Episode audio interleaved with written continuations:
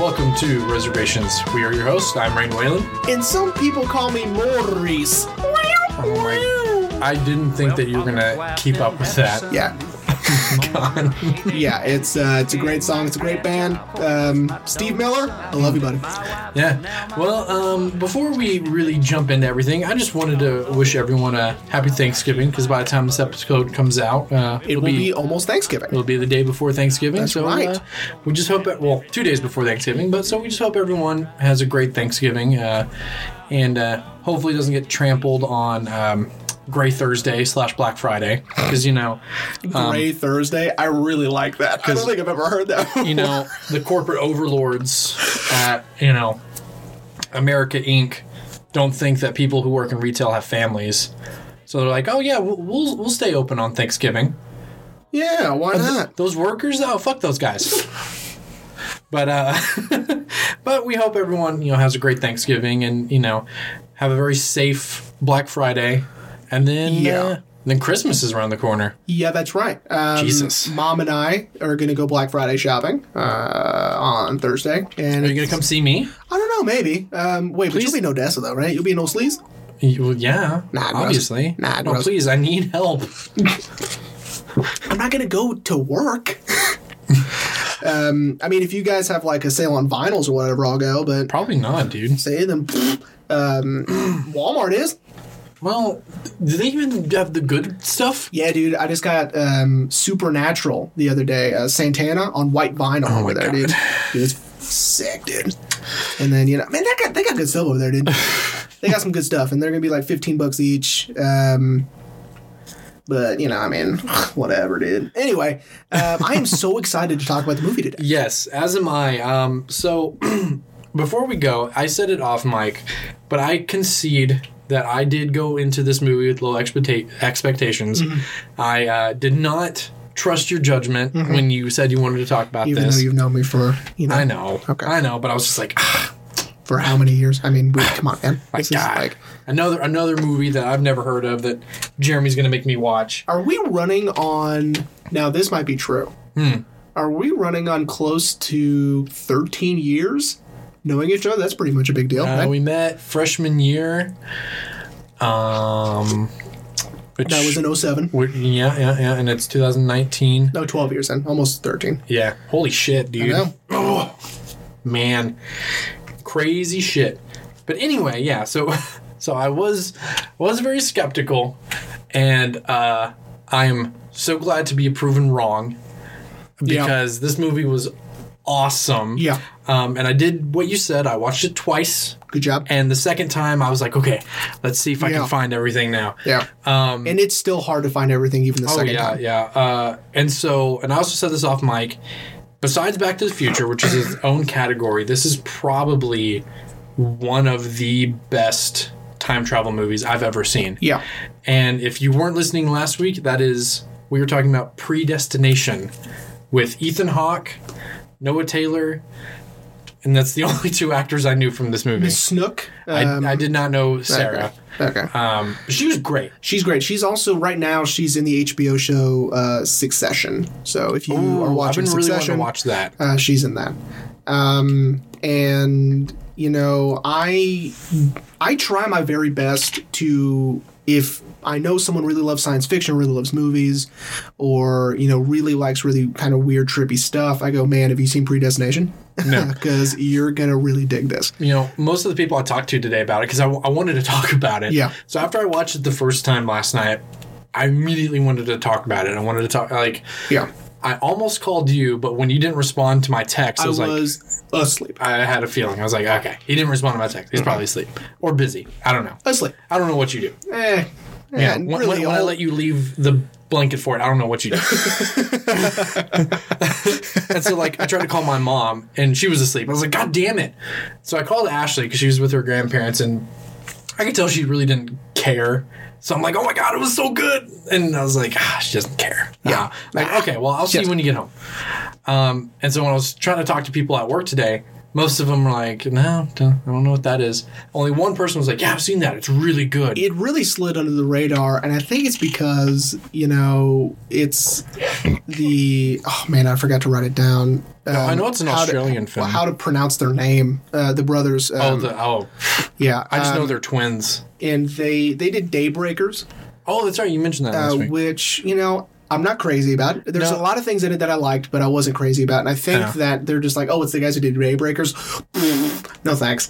And I, I just kept seeing things about it online and on you know on Facebook because I. I I'm a nerd, and so I, I have a bunch of pages of film stuff. Mm-hmm. And every once in a while, someone will be like, "Dude, Predestination, that's that's the dopest thing ever." And this was a few years ago, and I was just like, "Okay, well, maybe I really need to figure this out. Maybe I need to find it somewhere." And as soon as I found it, it was on Amazon Prime. Thank God. um, I watched it, and I was like, "What? what? What? What?" And I'm not shocker, not a big reader. Not because I don't know how. I mean, I don't, but I don't tell people that. You, you mean you're not Nick Miller? That you just never learned to read, you just memorize words? Yeah, I just yeah, I just memorize words. Uh, I don't really know how to read.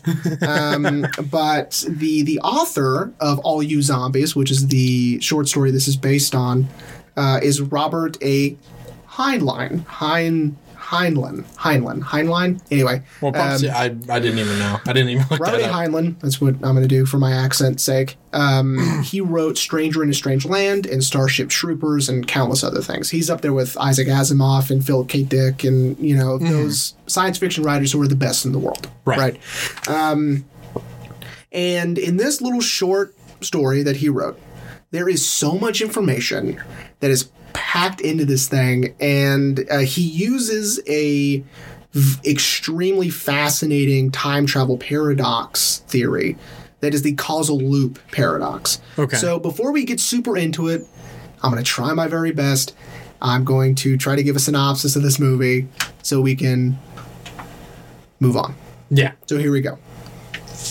Ethan Hawke is a is a time traveling agent, um, and in the movie is tasked to stop what is known as the Fizzle Bomber. Uh, he is a you know local terrorist that's also a time traveler that goes back in time and forward in time and changes the days because they try to stop him and he sets off these bombs and millions of people die. So Well, thousands. Right.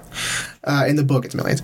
Um, well, in the book, it's you can save billions, right? Um, anyway, it doesn't matter. So, because the Fizzle Bomber's not in the story, Yeah. uh, this is something that's just for the movie. But, um, but now he his other job is to recruit others to join, right? Runs across this man at a bar, um, and this gentleman has a very fascinating story about Oh, absolutely. growing up as a woman, uh, as a girl into a woman, trying to um, join this corporation that sends women up into space with the astronauts so that they aren't too lonely. That's yeah. That's, that's a that's, unrude that's, way. that's in the story too. Um, That's a very unrude of, way of saying what those women are there for. Yeah. So, um, and then of course, um, it turns out this woman um, doesn't make it into the organization, has to go do odd jobs and being a mother's helper and things like that. Um, meets this man, uh, falls in love, gets pregnant. He leaves. Um, once she has the baby, the doctors notice, hey, you are a little different. You know, you have both male and female Organs. organs. And since the pregnancy went so horribly, Which the baby was fine. We Um, baby's mention. fine. since the pregnancy was went so horribly wrong, um, we had to do a cesarean. And a hysterectomy. right, they had to remove female organs. Right, yeah, right. Um, it full hysterectomy. Um, and since you had the male, they were I think it was like immature male organs. They were able to create the uh, male urinary tract. Right. And um, organize the setup that it will grow and mature into full male organs. Right. Right. Um, this, of course, is a shock because this is I. Besides the time travel, this is the only sort of thing in the film that is sort of nonsense. Is doing this without her consent, you know. Yeah. Um, but anyway, so What was the '60s? They, yeah. they didn't need it. All they needed her to be like, uh, like on the operating table. yeah, Like, do you want us to do this? not the '60s in the book, by the way. The book was written in '59. Um, but Oh, anyway, okay. that does it couldn't matter any less. Um, so she grows. She develops male organs. She uh, takes testosterone. She is starting to become a man. Right. Um, since her surgery um, and the scar tissue she cannot do manual labor. She cannot get a. She doesn't know a trade. She doesn't know how to drive a car uh, because growing up as a woman didn't do that. Right. Right. Um, so she ends up doing sort of odd jobs as this man, um, and ends up writing confession stories for magazines. Mm-hmm. And Under a pseudonym, the unmarried mother. the unmarried mother. That is correct. And that's where we leave her now. yes. Now Ethan Hawke says, "Well, what if I can put that guy in front of you? you would know, you kill the, him? The guy who knocked you up. Would you? Yeah. Would you It kill him? ruined your life. Would you kill him? In a heartbeat, she says. He says. Now, they go back in time. now, this is where it starts getting a little crazy. Now, it's already crazy. Yes. You would argue this is insane already. Mm-hmm. But then, once we go back in time, we start to unravel this mystery of who she is and who this man is. Mm-hmm. The man that ruined her life is Jane. Oh, we, we didn't Jane. mention their oh, names. sorry. Her name is Jane. So, sorry. Yes. The woman's name is Jane, and when she becomes a man, Of course, if you're listening to this, you've seen the movie. Yes. At least I hope so. um, when she becomes a man, she changes her name to John. right. In the book, the name's not given. Oh. So, right. Ooh. Because we need to have that mystery between the narrator and Jane, right? Okay. Um, we have to differentiate the two. Um, so, and that's super important. So, hang on. So, so the the man who ruined Jane's life turns out to be future Jane Yes. as a man. Future John. Right. Uh, which is crazy. So now it's like, what? You know, the baby she had was with herself, right? Yes. Um, Which, um, you know, when when I was watching it a second time, Ashley was watching it with me, Mm-hmm. and when it revealed that, she was like, and I said this off mic, but Ashley was like, so she knocked herself up. Yes, and then of course what I said to that was that's a very crass way to put it. I mean, this is this is serious literature, but yes, um, But you know, and yeah, it is a little weird. But as I tried to explain to her, and I'm not going to ruin it for the listeners who haven't seen it, it had it had to be her. right. It had to be her to do that. And of course, I'm about to ruin it because I'm going to give you the whole the Well, yeah, full no, synopsis. yeah, but, but I, I wanted I wanted to not ruin it before you got oh, there I, I appreciate it. to, to still add more mystery. Right, because I mean, we're not even halfway through the craziest stuff yet. Because know, you know, once we find out who Jane's lover was, Yes. um, then we get to find out Jane's sort of origin, kind of, because her her baby was stolen from the hospital, Yes. and that's why she didn't end up taking care of the baby because the baby was stolen. Yes. yeah. It's like what, like a week or so after the baby's born. Yeah, yeah, it was uh, yeah because she was still trying to get the hang of things and you know still having to recover from surgeries and she had multiples or whatever. Yeah, and, and all the hospital told her is that an older man came in and the baby was gone. Right, and he said, "Well, there's no no description," and um, John says, "Well, he had a face shaped face like yours or mine," uh, which is ugh, great, great dialogue choice. So, um, so the baby. The baby is end up being taken by Ethan Hawke. Yes. Ethan Hawke goes back in time, or goes forward in time, takes the baby, and then goes back in time and drops it off at the orphanage. Which is where we saw Jane's Right. origin. Right. And so the baby is Jane. So, you know, by that reveal, Jane not only uh, got herself pregnant, self fertilization, as I read, but she's technically also her own daughter. So, and we're going to get to the science in a second because it's it's really fascinating. So Yeah. once we find that out, we're like, what? I was satisfied. I'm good. I don't need to know anything else. As and as I told you, like at this point, I was like, okay, so now who is Ethan Hawke? Who's Ethan Hawke? Well, uh, Jane ends up being recruited um, to this organization as a man this time, of course. Um, We are, you know, all the way in Um, Into the- 1985. Right. And Ethan Hawke takes her to 1985. Um, well, him to 1985 and recruits her. We're good to go. Right. Mm-hmm. And so, as she's trying to stop the fizzle bomber, right? Because this is now her task, um, an accident occurs and uh, she is very, very badly burned. Um, horrible face burns, right? So she has to have facial reconstruction and they have to, you know, she has to do some rehab and whatever. And when they take off the bandages, of course, it's Ethan Hawke. so Ethan Hawke is Jane. so I know. So good. So Ethan Hawke is the is the last iteration of Jane. So we have baby Jane, we have Um, woman, woman Jane. Jane, we have man Jane, and then we have Ethan Ethan, Hawke Jane. Jane. Now, this is completely brilliant, right? And then of course there's some Fizzle Bomber stuff in there, but it's less important because really the big reveal at the very end is that bless you. Is, sorry, that was the dog sneezing. is that We apologize if anyone heard that, but yeah, um, is that Jane is Ethan Hawke and Ethan Hawke is Jane, mm-hmm. and they're stuck in this what is known in in the science theoretical whatever is a causal loop paradox, yeah, where what will happen will always happen. and it doesn't have a discernible origin. So mm-hmm. let me give you an example because I know it's it's a lot of information to get all of the you know with with people it's hard, right? Yeah. So let me give you an example because it can be done with a person, an object, or information. Okay. So let me give you an information one. Let's say you were you now are in the possession of a time machine. Congratulations, Rain. Bro, And let's say we're gonna go kill Hitler. well, no. Uh, remember, this is information. Yes. So let's say you took the time to learn the theory of relativity. Okay. Okay. You go back in time to a young Albert Einstein and you teach him the theory of relativity.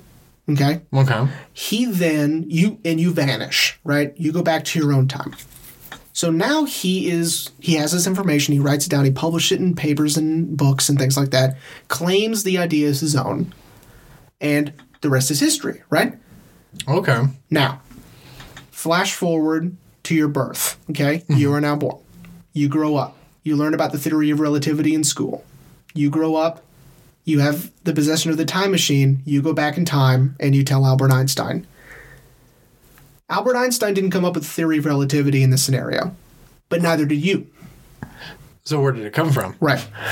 So it kind of reminds me of the. Um, I think I mentioned it in our Back to the Future episode. It reminds me of the bootstrap paradox. This is the bootstrap paradox. Oh, okay. It is so it is. Yes, this is the bootstrap paradox, and I know you're going to mention Doctor Who, and I really don't want you to, but here we go. because in all the stuff I was reading, they give this story as an example. Mm-hmm. They give that Albert Einstein as an example, the eight ball as an example, and of course, the Doctor Who episode as an example. Well, yeah. So, so the, Go episode, the episode's a two-parter. Mm-hmm. So, welcome back to the Doctor Who podcast. I think you would quit if I would leave. Yeah, I would. You would hear me take my headphones off and walk out the door. Um, the the episode is is a two-part. It's a really good episode. Um, they got Corey Taylor of Slipknot to be in it. Hmm, interesting. Uh, he only does growls for a character called the Fisher King. Anyway, um, well, in part 2 I believe, the doctor, uh, Peter Capaldi's doctor, uh, is speaking directly to camera, and he's talking about the bootstrap paradox. And he's like, let's say there's this young, handsome time traveler. He's talking about yeah, he's talking about himself, and he's like, and he loves the music of Mozart. And so he has all the original compositions of Mozart. And he arrives in Germany when Mozart's supposed to be there, but no one's heard of Mozart. And no one knows who this Mozart is. Hmm. And the young time traveler is shocked because what is the world without Mozart's music? Hmm. And so he, with the original compositions, has them publish this, and he becomes Mozart. He has and always has been Mozart. Mozart. But then, where did the original compositions come from? Right. And so I was reading a similar thing with Shakespeare. Mm-hmm. Um, you go back in time with Shakespeare's complete works. Uh, you go back in time when he was supposed to be around. No one's heard of Shakespeare. You publish them. You are and always have been William Shakespeare. Which I mean, which is so fascinating Yeah. because I mean, I just I love time travel paradoxes. You know, this is one of my favorite ones. I know there's and- like the well, grandfather paradox. And, and sidebar, by that theory, uh, you know, because that would make sense why Shakespeare technically never wrote anything. Right. you did, right? In that scenario. Ah, yeah. So it's it's so fascinating. And the only problem I had while doing my research on this causal loop or bootstrap paradox Mm-hmm. is the name bootstrap paradox. So um, it, it comes from the saying to uh, to hurl yourself over a fence by your own bootstraps. So by pulling your bootstraps, you, You would- propel yourself over the fence. Okay. It's like blowing your own sail, right? Oh, It's impossible. You can't Right. do that. It's like in a cartoon where they lift up their shirts and it lifts them up out of the muck or whatever they're in. Mm. You, you can't do that. Like the episode of SpongeBob where Patrick beats himself up. Yes. And he's Yeah. right. Every action has an equal and opposite reaction. You can't Right. do that. Right.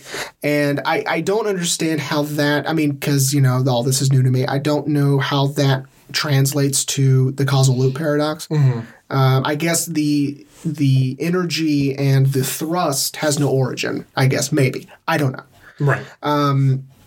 But so anyway, so that's the that's the science of this story where he's using the causal loop paradox. He also wrote a book called by by his bootstraps where this uh, this character has a time machine and runs into all of these different time travel paradoxes throughout the book, right? Throughout the narrative. okay. It's super hard to find. I couldn't find a copy of it, and the copy I did find was like five hundred dollars. so uh, I was like, I mean, oh, you didn't fork that over? no, dude, because like I was trying to find an Audible, and they don't have it on Audible. The only Yeah, the only bootstrap, copy's five hundred dollars. the only bootstrap they had was this one. Um, was, was the only example of this causal loop paradox in story form by Robert A. Heinlein was this one. Mm-hmm. All you zombies. Now, like, so we haven't mentioned the ending yet, which I'm glad we haven't yet because I have things I want to say about the ending. Okay. Uh, but before we get there, man, like, I just I love time travel movies. I love it when you can really see the dots connecting. Yeah. especially one like this, you know, because the movie begins with Jane or John when she has the accident or he has the accident and his face is horribly burned. Yes. And he's reaching for his temporal device, the time machine, which I love that it's a violin case. You know, being Yeah. being an orchestra nerd, I love that it's a violin In case. uh, in the book, it's a briefcase, but yeah. and so he's reaching for it, trying to get out, and you see someone walk up and slide it to him Mm-hmm. to help him. So you would assume, because he just had a shootout, okay, it's whoever he was shooting at, maybe trying to help him. Yeah. And then it's revealed that it's Ethan Hawke. Mm-hmm. Ethan Hawke was there, Yeah. and it just like ah, Yeah. it was so good, man. I know. Uh, You know, this this movie is so surprising of how good it is and how brilliant the the time travel is being used and because the source material is also equally as brilliant. The the ending of the book is a lot at least I think it's a lot sadder or uh, you know more, you know, existential, I guess. Um, because in in the in the story you have him laying in bed saying, you know, you're not really there, are you? It's just me, Jane, sitting alone in the dark. You know, Oh wow, yeah, that is and pretty then he says, "I miss you dreadfully." Mm-hmm. Um, you know, she's the love of his life, right? Yeah, Uh, which is so fascinating, and it's so, you know, it gives me chills every time I listen to it. I listen to it all the time because it's so short and it's so dense and powerful, and especially with the, those last lines of dialogue yeah. you know, because he's right. You know, those people aren't really out there because those people are him. He's Yeah. there. You know, and I I kind of perceive it as a you know, maybe I'm looking too much into it. But um as almost like a form of self-reflection, loving yourself, you know, cuz he is his own love of his life. Yeah. Um, and you know it's and of course it ends with the same line that I miss you dreadfully, right? Uh, in both the the story and in the movie. And it's, I mean, that that hits me. It's really sad because you know the only people he's ever loved or ever known Was himself. is him, right? ah, I know. It's so brilliant. I love it so much. Now, the movie elongates the the sort of process of Jane trying to get into that space organization. right, Space Right. Corps, Yeah, it's just a few lines of dialogue. which is, which, which is I mean, almost every line of dialogue is in the movie. yeah, yeah. Um, I, was watching some of the special features, and the the brothers who directed it were like, "Yeah, we've tried to stay very true to the book." Yeah. And they did a great job. So when I was talking to people about the movie, and I was saying that it's probably one of the best time travel movies I've seen, mm-hmm. a couple of people jokingly were like, "Oh, well, what about Endgame?" And like, yeah, like the time travel of Endgame is cool and all, but I like a when, when it's a specifically time travel movie, I love mystery and I love, you know, like again the beginning. Ethan Hawke was there. Yeah. we saw him there. Yeah. And you know, Endgame, the the you know you know they tried to make the time travel more realistic with you know quantum theory, but even then they broke their own rules mm-hmm. with that. Of course, I can't give an example right now because nothing's coming to mind. But I know, like they broke their own rule. They broke their own time travel rules that they established in their movie. Mm-hmm. So, in my opinion, Predestination takes that over because their time travel makes sense of what's. I mean, Right. I mean, it, as far as it could. yeah, Right. exactly. Um, because they're not going to explain, because they can't, where Jane come from. Yes. there is no original Jane, right? Mm-hmm. Jane has to exist because Jane has to create Jane. Yes. And You know, so, and- right. And, you know, that's crazy, right? Yeah, and the most we get is in that scene when he's about to kidnap himself, basically, Mm-hmm. baby Jane, and you know Noah Taylor's telling him like, only you can do this. You know, Mm-hmm. you're free from ancestry, free from Mm-hmm. essentially time, because he's a paradox. Mm-hmm. He shouldn't exist, and that's why he can do this. Right. Which is You know, I know it hurts your head a little bit, which Yeah. is which is so much fun because it means they they really just went all in. you know and that, that was something i loved about the movie is the the level of storytelling Mm-hmm. you know the the action i was kind of I was kind of back and forth on the like the action like the actual fight scenes Oh man, I didn't even pay attention to those. yeah but you know but you know the storytelling um you know when john is telling her you know his story of how he was jane and then how he became john Mm-hmm. was so interesting and to be honest for a while i thought that was going to be the whole movie but it was so So did I. it was so intricate i was like i would be okay with this When I first started the when I saw it the first time, I was like, you know, the same thing. I thought it was just going to be them sitting at the bar and this person telling this incredible story, and I was like, great, I'm in, I'm in.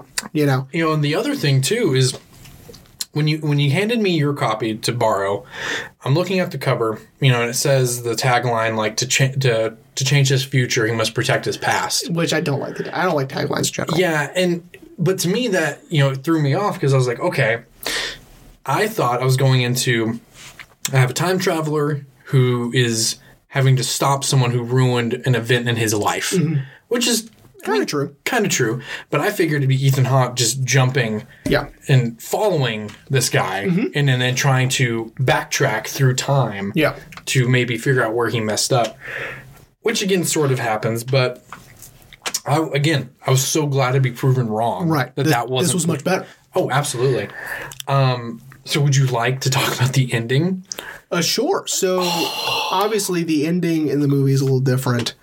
Um, so in the in the book, it has to obviously it can't give you visual clues right. who Ethan Hawke is, right. Right?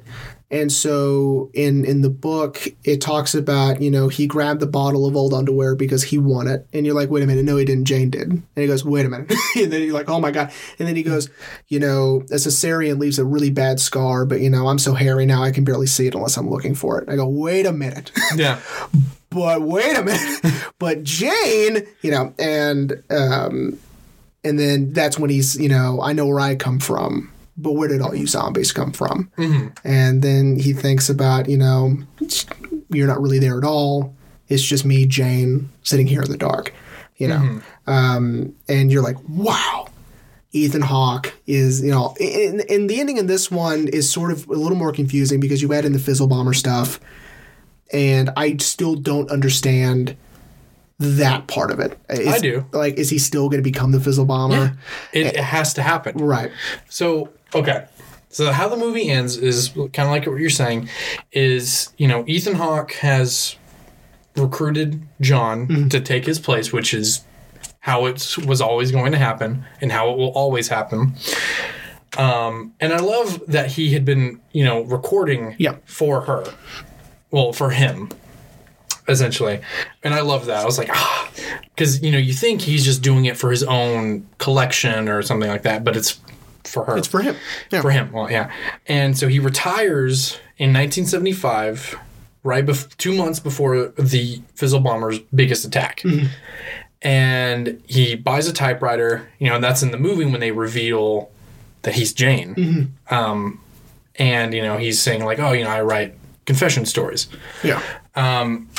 and he's kind of thinking about all the paperwork that Robertson gave him about you know track the track the order, and then he tracks the fizzle bomber to a laundromat, and it's he's the fizzle bomber. And it's Ethan Hawke. Yeah. It's a distant version of himself who, um, from time traveling so much, has developed psychosis and dementia, and believes that if he were to destroy these really terrible events in history, he will save more lives. right.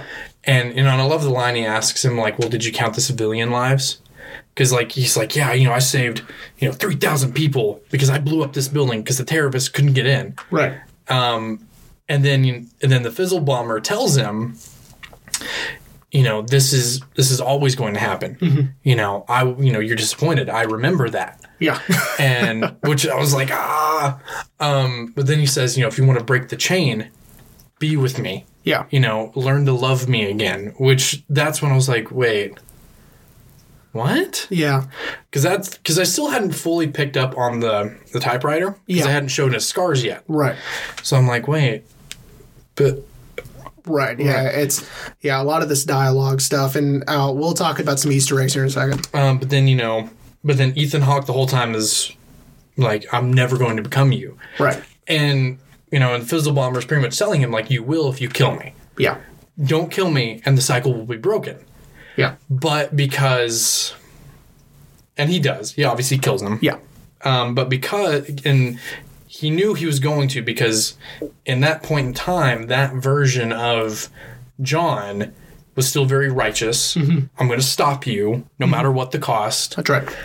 But because it's a paradox, he will then become him. I really liked the that they gave because it's not in the it's not in the story the psychological effects Of time travel? of, of you know prolonged use of time travel Mm-hmm. right uh, i really liked that and so that that gave sort of that gave sort of a purpose for the fizzle bomber right Mm-hmm. that he would become because of these psychological damages Yeah. you know with the you know dementia and the psychosis and so i Um, really like that but yeah, so so so like you said, you still don't understand that. But well like, i mean i just you know because they had to add it right? you know, but because the paradox has to continue. and i guess i do understand it I because just, you know you you kill an evil version of yourself Mm-hmm.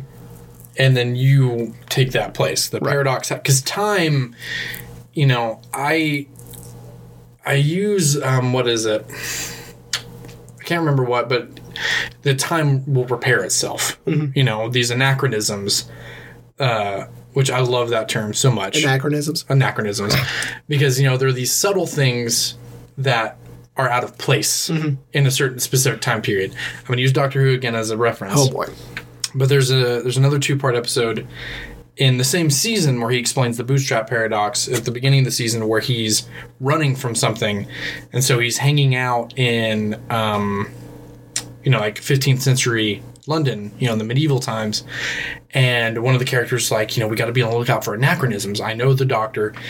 anachronisms will be everywhere. And they're like, well, what's anachronisms? Like, oh, you know, these subtle changes in history. And all of a sudden they hear an electric guitar. Mm-hmm. And then the doctor comes riding in on a fucking tank. and they're like, anachronisms. and then he like establishes like he introduces the word dude hmm. in 15th century London. Like it just. But anyway, I love anachronisms. Um, but yeah, it, it, he was always going to become the Fizzle Bomber. So I mentioned off mic, you know, because in that interaction between Ethan Hawke and the Fizzle Bomber, he says, you know, Robertson set all this up. He, you know, we're just puppets. We're watching the dominoes fall. Yeah. And, you know, after you've explained it, you know, that, you know, Jane has no origin, that would make sense why Robertson didn't know. But at the same time, I think he, I think they knew this is how they had to continue the paradox. Mm-hmm. Yeah, because, you know, Robertson's not even mentioned in, in the story. It's mm-hmm. just, you know, it is really just focused on Jane's mm-hmm. circle, right? The cycle. Yeah, because you know, if you know if he if if John is one of eleven temporal agents, and they have to do this, this is their final mission is to create themselves. Yeah. Then that would mean that Robertson knew, like, okay, we have to continue the paradox. So every time they retire, they don't set their temporal machines to actually fully decommission. or maybe just in Ethan Hawke's case, because he has to become the Fizzle Bomber, Yeah. right? It could be that the other ones do get to retire, right? Just he doesn't, because he ends up being the Fizzle Bomber and sets off And, blah, blah, yeah, blah, yeah. whatever. so good, man. I know. I it's it's brilliant. Because So then, because then yeah. you see him in, at the in the very end when they finally, when they, and I know you hate it when they pretty much spoon feed you, like yeah, Ethan Hawke is well, Jane. I didn't hate it this time because they needed to, and they do it quick. Yeah, it's bam, bam, bam yeah, baby Jane, teenage Jane, Jane, John, Ethan Hawke. Yeah. bam, bam, bam, bam, bam. But you know, you see him in the apartment looking at the temporal uh, device, and he it's his voiceover on the recording, Mm-hmm. and you can tell he's like, "Should I do it? Yeah. Should I do it?" And then the the line, "I miss you dreadfully," and then bam, Boom. Done. so good, Um, so good. Yeah, it, it's so great. So right now I want to talk about some things you might have missed. Oh, and I'm sure I missed a lot. Subtle, subtle things that say uh, John and Ethan Hawke are the same person. So wait, are, are we BuzzFeed article now? Yeah. Twenty five things that'll make you shit your pants. 25 this, it's not gonna be that many things. So when uh, when John is at the bar and he's trying to light a cigarette, um, Ethan Hawke pulls his lighter out and lights his cigarette, and it's the same lighter, right? Uh, which is kind of fun, right? Um, the song "I Am My Own Grandpa" is is kind of fun Because then he even sings it Yeah. as they're going down the stairs. Yeah, because in in the st- I keep mentioning the story because I love it so much. But uh, in the story, uh, a customer just flips it on on the jukebox, and the reason that all of these songs are on the jukebox is because Ethan Hawke hates the music in 1970, and so um, he he put the really old songs into the jukebox, and um, customer flips it on, and his the assistant bartender is like, "Oh my god, shut it off," you know, and in he- the in the story. yeah, Ethan Okay. Hawke's like, let him play it, you know. Uh, anyway, so and one of my favorite little lines is a face shaped face like yours or mine because it, it is right. It is their face. Yeah. Right? Well, and see, and you know, and Ashley kind of picked up on that because um, when um, when we're when we're kind of getting the the the in the in the moment for John, but then the the flashback for Jane when they're having coffee together. Ashley was like, "Well, wouldn't like Jane know in that moment that this guy kind of looks like her?" I'm like, "But if you remember when she's telling this, well, when he is telling this story to Ethan Hawke, he says, "Funny." Every time I looked at my new appearance, I was reminded of him, Right. and it's like, ah, Yes. of course you were. And that was another one, right? Yeah. Uh, I didn't write that one down, but um, oh, good. I'm glad I remembered it. yeah, the uh, his bartender joke. What came first, the chicken or the egg?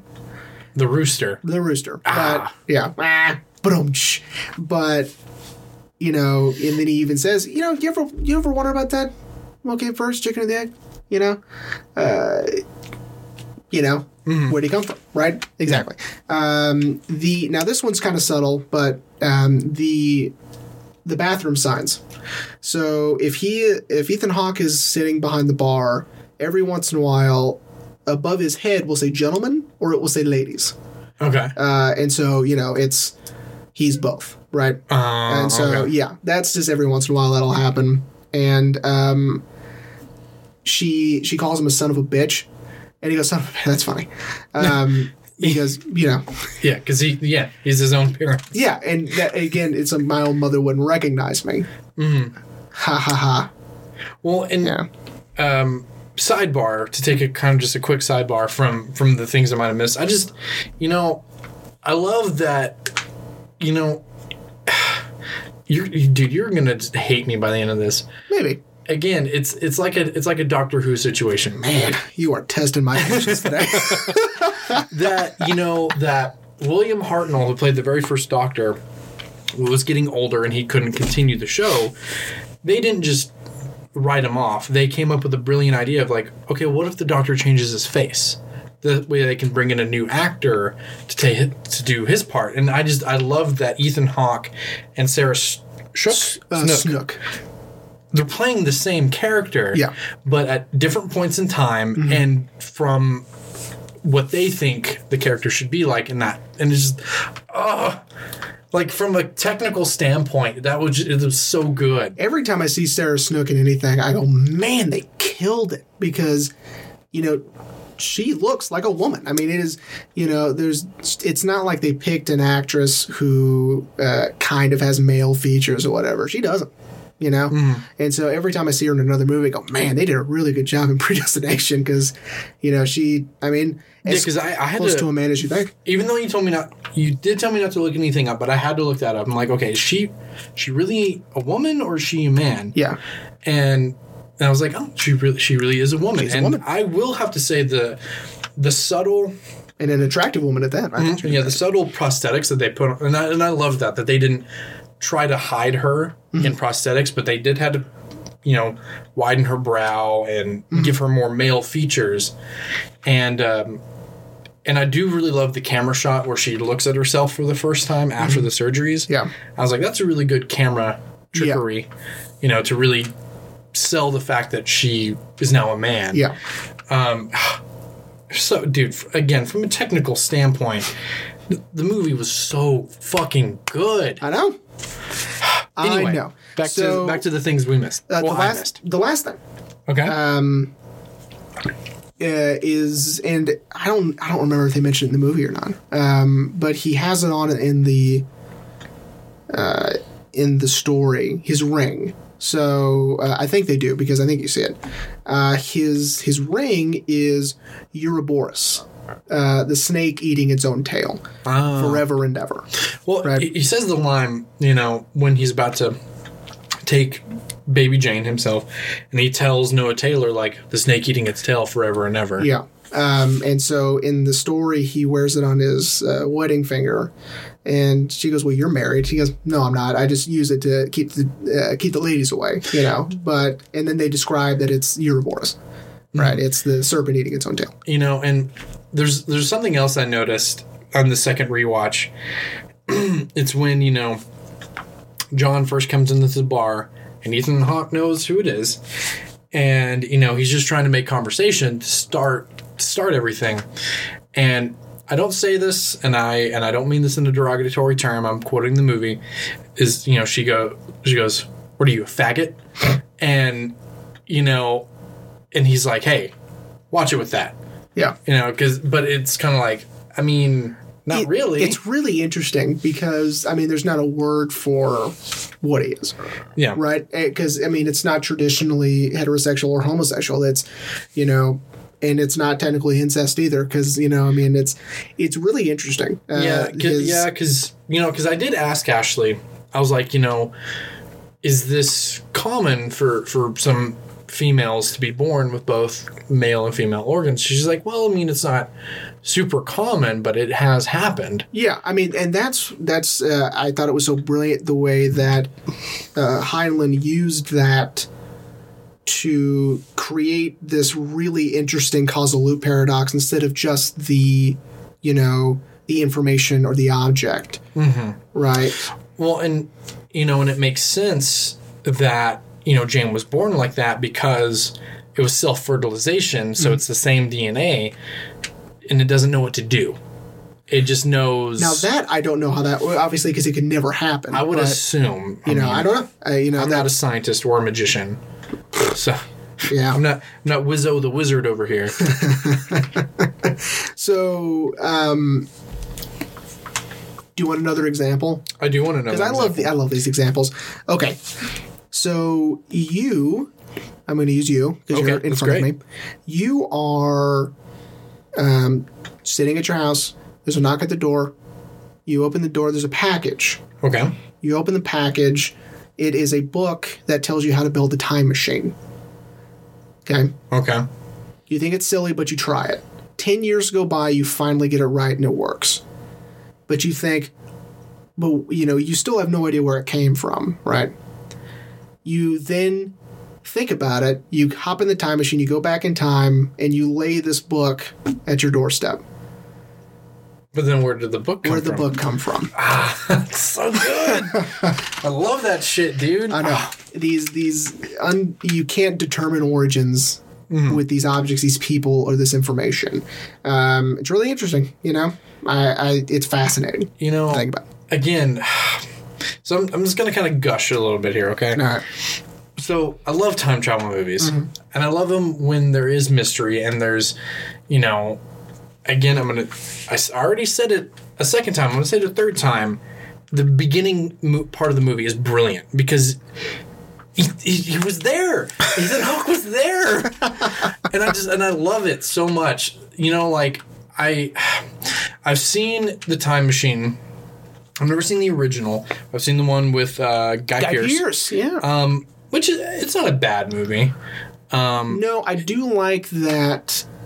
Instead of traveling through space and time, it's just time. He mm-hmm. just remains in the same spot. Yeah. that I like. That I like that too, but it and we talked about a lot of this in the Back to the Future because I remember mentioning the bootstrap paradox in the Back to the Future mm-hmm. episode. yeah, and I remember bringing up that same episode, and you're like, ugh. ugh, Doctor Who. um, but like, but like, there was nothing to really figure out because, you know, in that version of time travel, again, time repaired itself mm-hmm. because you know the first 30 minutes of the movie is him trying to save his fiance Right.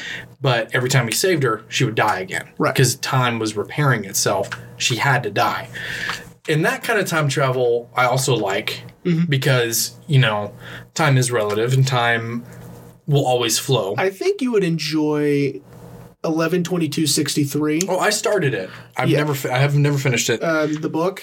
Have you been like listening to it? well, Uh, no just the, the hulu series The Hulu series is fine. It's good, but it's not the book. The book uh, always mentions that the past is obdurate, meaning it does not want to be changed. And so when he tries to fix something, horrible, horrible obstacles try to stop him.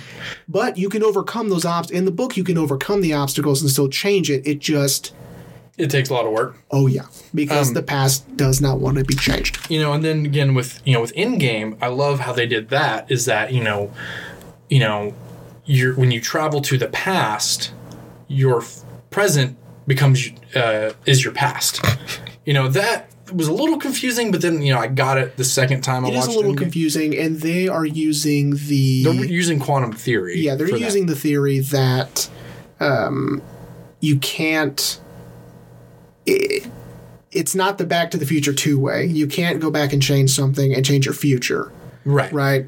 Um, It's back to the future is a bunch of bullshit yeah, to them it's a bunch of bullshit. I don't know. It, it, to me, that was an interesting way to look at it because I've never thought about it that way. yeah Um, I don't spend a lot of my time reading about theoretical time travel, but maybe I'll start.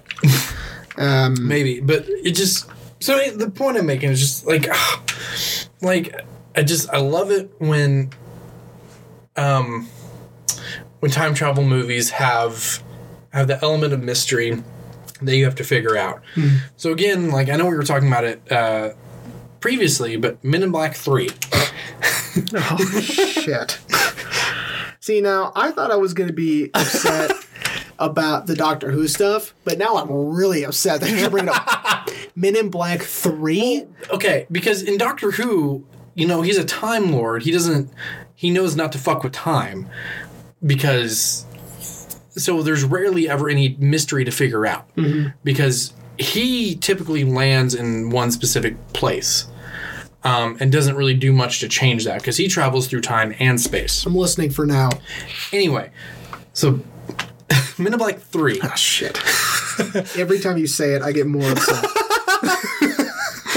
Um, okay, the only reason I bring it up is just because, you know, how they present time travel, you know, and when, you know, Will Smith this is the only thing I really remember about the movie is when Will Smith is craving chocolate milk and the guy's like, You were there and he's like, What do you mean I was there? He's like, You you were there when it happened, like when all this happened. And then you see it it just ah, see that that was the only part of the movie I liked. Okay. The rest of the movie is terrible because Yeah. the movie's terrible. yeah, I mean, it, it was it was like a it was like an X Men apocalypse situa- situation. Jermaine Clement as the villain was great. Jermaine is Jermaine is so funny. I barely remember He was Boris the animal. X Men Apocalypse. Yeah, because saw it it's once. It's a very forgetful movie. Yeah. and God bless O- Oscar Isaac for trying. So can I just say uh, to my buddy Zach, who I know is listening, Uh-huh. uh, I am so sorry about all of these movies he's bringing up because he did mention to me once. He goes, "God, Rain's love for terrible mainstream movies is hilarious," and I was like, "It is really funny."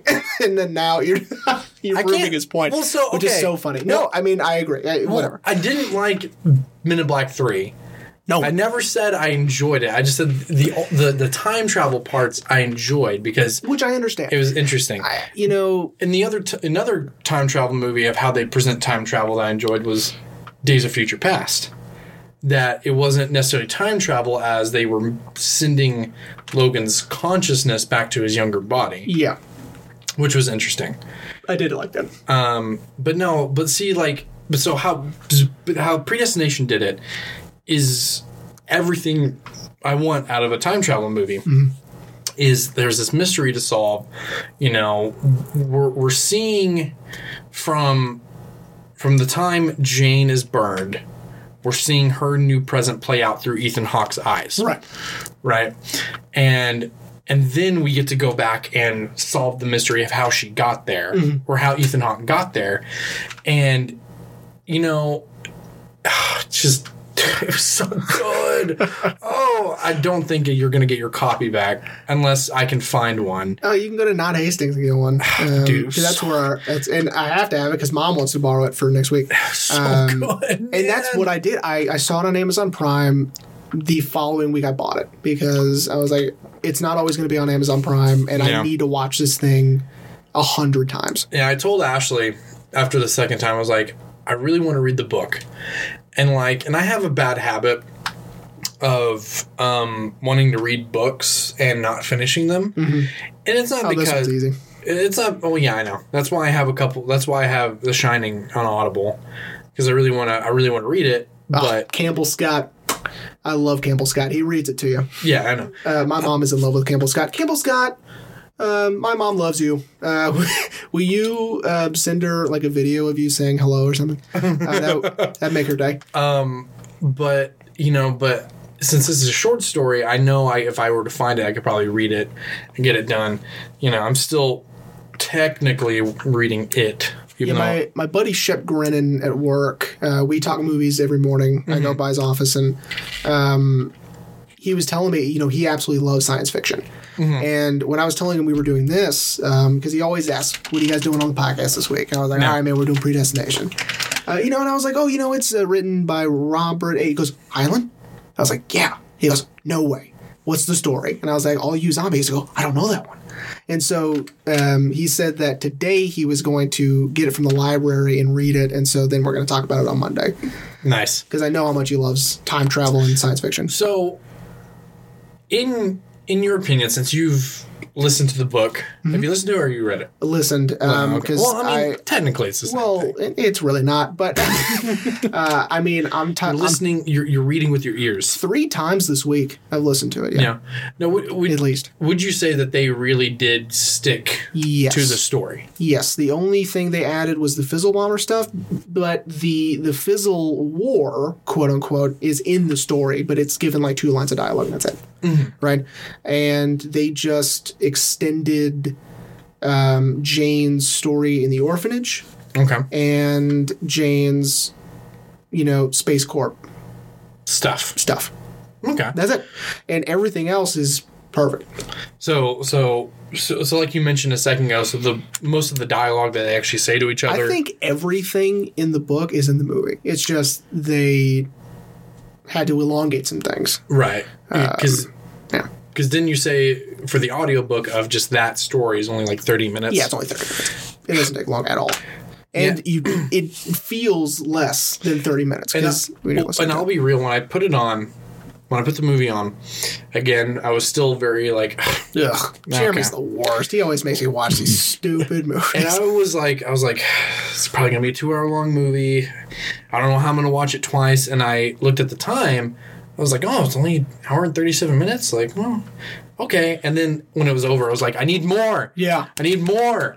Uh, Roger Ebert has a great, great, great, a great, Great. quote. a, a great quote. Um, no good movie is ever long enough, and no bad movie is ever short enough. Okay. So, um, I know you you want these movies to be longer, and um, Yeah. Ah, because you just want to stay with it. Mm-hmm. Uh, so every time um, the the story ends, when I'm listening to it, and he just says, "I miss you dreadfully," I turn it off because I don't want to hear the next story. I want to sit with it. No. Let me sit for a minute because I love it. I love everything about it. um. Oh shit! Was oh so I was watching some of the special features, and Was there commentary, by the way, on yours? Because when I when I gave you the copy to borrow, I was like, "Oh shit, I need to watch it." So I bought it on iTunes, and there's no commentary track on iTunes. So I was going to ask. Mm-hmm. I if- didn't. I didn't check because Okay. after the second viewing, Ashley was like, "It's one in the morning. We need to go to bed." I was like, I was like, "Yeah, cool, you can go." I was like, "Yeah, you're probably right." Also, I'm not married, so I probably you probably can't do that. well, and I had to be up for work by Oh, yeah. nine. So, Oh shit. um, good for you. but so I was, but I did want to watch some of the special features before we went to bed. And one of them, Ethan Hawke, is talking, and he's like, "It's like, yeah, you know, it's based on a short story called All You Zombies, which you know you would assume is about zombies." And then he kind of explains it, what the title means, and it's like a reference to humanity in some form. I wasn't really getting it. I was like, Well, but- I think it's you know he he is so sure of his origins and who he is as a person, right? Obviously. And mm-hmm. so to every when he looks at everyone else, you know, they're just mindless zombies. Oh, right? okay. So he knows where he comes from. no, But where'd all these guys come from? dude and i love that interaction when he when he comes back to pick up john for when jane's lover leaves her Yeah. and he's like you needed to understand where she was and understand who you are and now maybe you can understand who i am Yeah. and see and that's, And that's wh- from the book too. yeah and that's when i was starting to suspect like okay maybe maybe he's john's baby and then when they show that scene again, he's like, you know, because I love her too. Yeah. You're like, I was like, oh, And that's when he stands up and he has the scars. And, yeah, because because it flashes back to when he's at his typewriter and he mm-hmm. stands up, and I was like, oh my god, yeah. dude, it was so good. I, you know,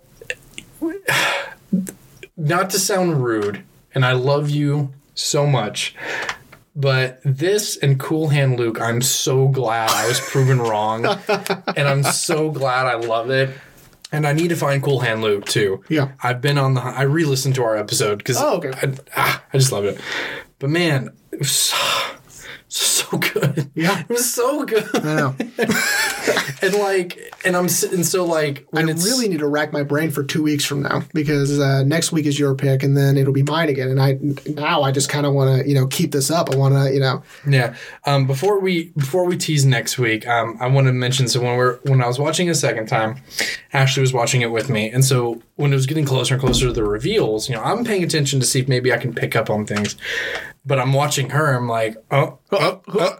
oh. and so when like it reveals everything, I'm like, I'm like, right, right, and she was like, I mean, I guess. Oh, so disappointing. I, th- I think it was because she wasn't really paying that much attention. Oh. And I love my wife dearly, but she was also trying to figure it out mm-hmm. before the movie revealed it. And she has a bad habit of looking things up. Luckily, she didn't do any do that. That's good. But I think she was trying to figure it out before the movie revealed it. Mm-hmm. So she was like, "Wait, is is Jane like so? You know, the whole like you know Jane knocked so she knocked herself up." I'm like, "Well, I mean, yeah, but that's not the point. There's more there's to more. this." And then she was like, "Oh, he's took he took the baby." I'm like, "Yeah, but Yeah, but there's more. there's more." yeah, but he's also the baby. So check it out. Wait and for then it. and then well when it's revealed that he is you know he he's He Jane, um, she was like, "I was starting to suspect that." I'm like, No, you weren't. I'm like, really? Yeah, before he stood up, because yeah, okay, but you know, um, I don't know. This one is just you know, this is a movie where even if you think you got it, you don't. You don't, yeah. because you might have some of it, but you don't have all of it. So good, man. And you know, I just I I just love it. I love the you know these people. Once he is in the you know once he retires and once he's sitting there with his hands you know on his face and he's just thinking about what to do next you you know that's when you're like you know those those people no longer exist anymore because now it's just him. Mm-hmm. You know these these people have grown up to be him.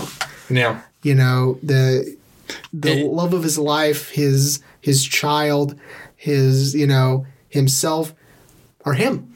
You know, it's and, so fascinating. and what's funny is, you know, he asks Noah Taylor that right before he takes the baby. He's like, you know, I'm so worried that one of these days I'm not going to know what my future holds. And then he says, well, you'll have to do like everyone else does. Take it one day at a time. Mm-hmm. And now, ah, ah, man, it was so good. So fucking good. Ah. What would you like to tease for next week? no it's your pick you Which. I technically uh, teased last week, Yeah. but hopefully no one heard me. i'm sure they did you said it in the microphone Um, Yeah, I know. so So uh, I haven't given a shout out this episode uh, to our boy Joel Schumacher. joel but a man that's because next week is all for him. Uh, if he doesn't call us up and say he's proud of us, um, I guess we just have to end this then. i guess yeah next week is uh, 2008, I believe. there's no way i think it's it's no, it's it's older than that no, dude. what It's either 2000, it's Five? 2008 or 2005. Give Two me different a years. grand total of five whole seconds. I can tell you for sorry, 2004. 2004 we were both wrong Yeah. Um, God, 15 years old. 15 years old. 15 years old I was 11 when this movie came out. wow And this is Joel Schumacher's. Well, technically, it's Andrew Lloyd well Webber's it's joel schumacher's andrew lloyd webber's Phantom of the Opera um, with Patrick Wilson. He sings so beautifully. Emmy that was Rossum. My mom doing that. um, Gerard Butler. Uh, man, so many good people. Uh, I had, a, you- I had a buddy in high school. His name was Jonathan Badger. John, what's up, bud? Uh, he loved this movie, and he would listen to the soundtrack all the time. I have the soundtrack. I love it. It's, it's, ah, man, it's And of course, this is different from you know like the um, the 1920s. the Lon Chaney, Lon Chaney. yeah, and then the other one, which is like in the four. Oh, no, there's a ton. I know Dude, there's a ton, there's a but ton. this is the only one that's based on Andrew Lloyd Webber's musical. right. So Everything else is based on the book, got it. which was published in the late 1800s. okay then. Um, yeah, dude, th- th- this this has so many levels. Okay, like, and I'm so excited that we get to talk about this because I get to relive my orchestra days. I've never seen it. So You've never seen it? no, I've never seen that. I'm surprised. I mean, Yeah, I know you. I mean, of course, mom has seen it a million times so because she loves It's Patrick. Wilson. oh, is it? yeah, Okay.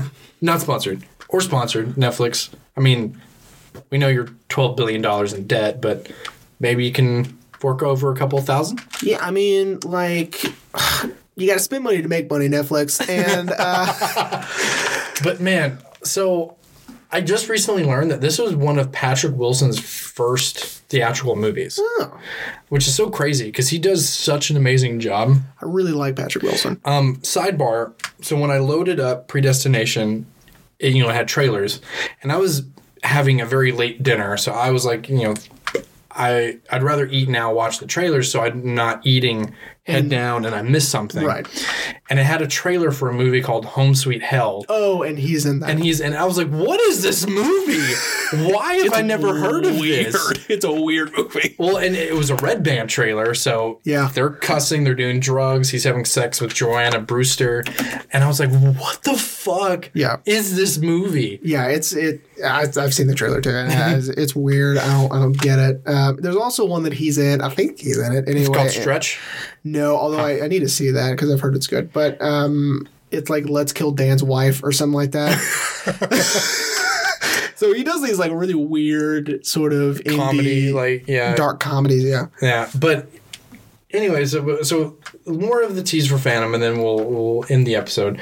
Um, and I'm going to talk about it more, much in depth next week. But uh, Patrick Wilson and Emmy Rossum, and I think majority of the cast, besides Gerard Butler, um, were actually classically trained singers.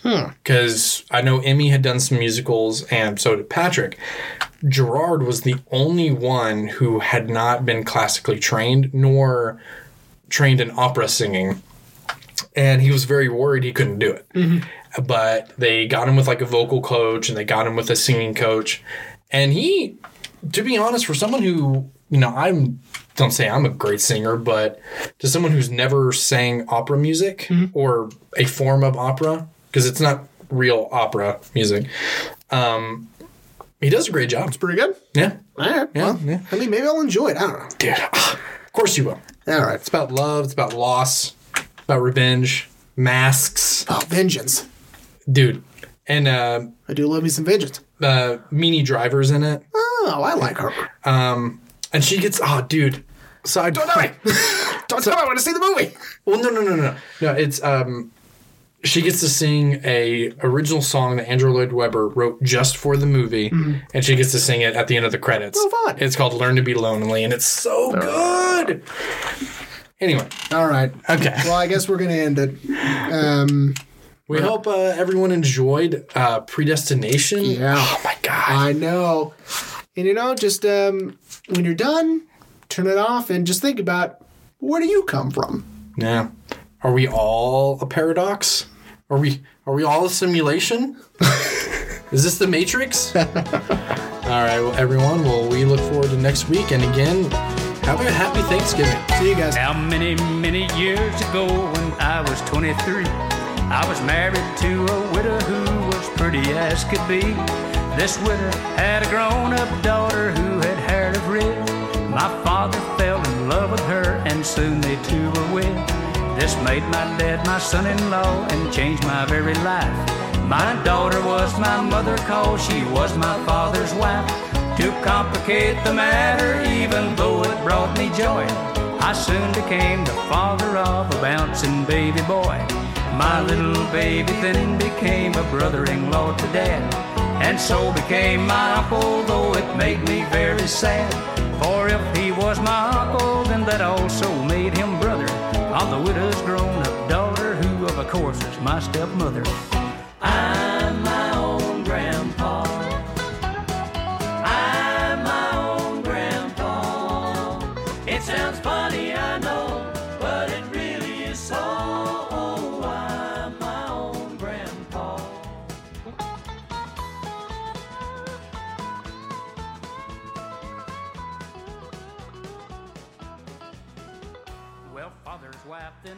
son who kept him on the run. He did. And he became my grandchild, for he was my daughter's son.